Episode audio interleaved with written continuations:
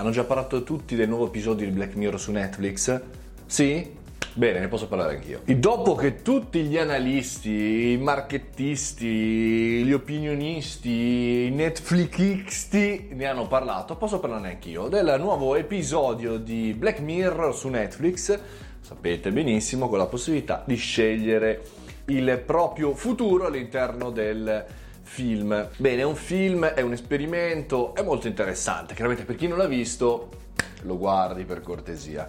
Allora, ci sono due correnti di pensiero. Chi dice che è una cazzata pazzesca, clamorosamente una puttanata incredibile, e chi invece, in cui io in qualche maniera ci sono, potrebbe essere un esperimento positivo. Non credo eh, che sia un esperimento fantasmagorico il fatto di scegliere, come in un libro game, appunto, come il soggetto dell'ultima puntata del Black Mirror, eh, scegliere il proprio futuro nel gioco, fra virgolette, però ho tre punti da condividere con voi. La prima riflessione che facevo eh, riguardo a questa novità su Netflix è il fatto che finalmente questa cosa, almeno in questo primo esperimento, almeno finché è una novità, ha battuto il secondary screen, third screen, o second screen, chiamatelo come volete, ovvero il fatto, mentre guardiamo la televisione, mentre guardiamo uno speciale su Netflix, un documentario, quello che volete, un film, non abbiamo in mano il cellulare, mano, non abbiamo in mano l'iPod, l'iPad, il computer, eccetera, perché abbiamo in mano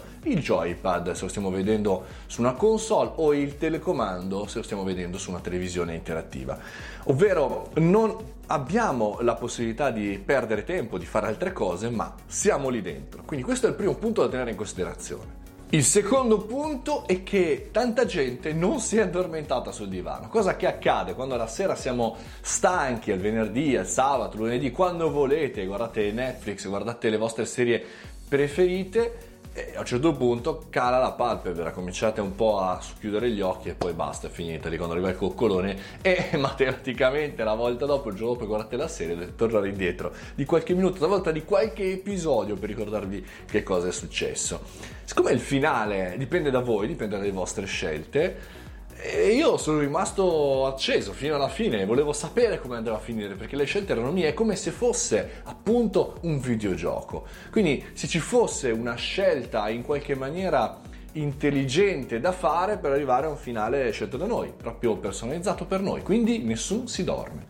E poi la terza riflessione che volevo portare alla vostra attenzione, chiaramente commentata all'interno di questo video, è questa, è un esperimento secondo me da cui non si torna più indietro, perché chiaramente altri vorranno provare questa, questa tecnologia, questo esperimento di selezionare una cosa o un'altra, altri vorranno creare dei film eh, ad hoc, non so se la serie Black Mirror andrà avanti così o sarà solamente stato un episodio così sporadico ma da lì non si torna più indietro. Pensate alla Casa dei Papel, eh, gran successo popolare, no? Può piacere, non può piacere. Se fosse così, se fosse di interazione, o pensate a qualsiasi altra serie a cui siete più affezionati, se fosse veramente così. Pensate a un cartone animato, se fosse così, dove non c'è bisogno degli attori, dove non c'è bisogno eh, di girare delle scene, ma potrete decidere magari una bellissima puntata dei Griffin come andrà a finire.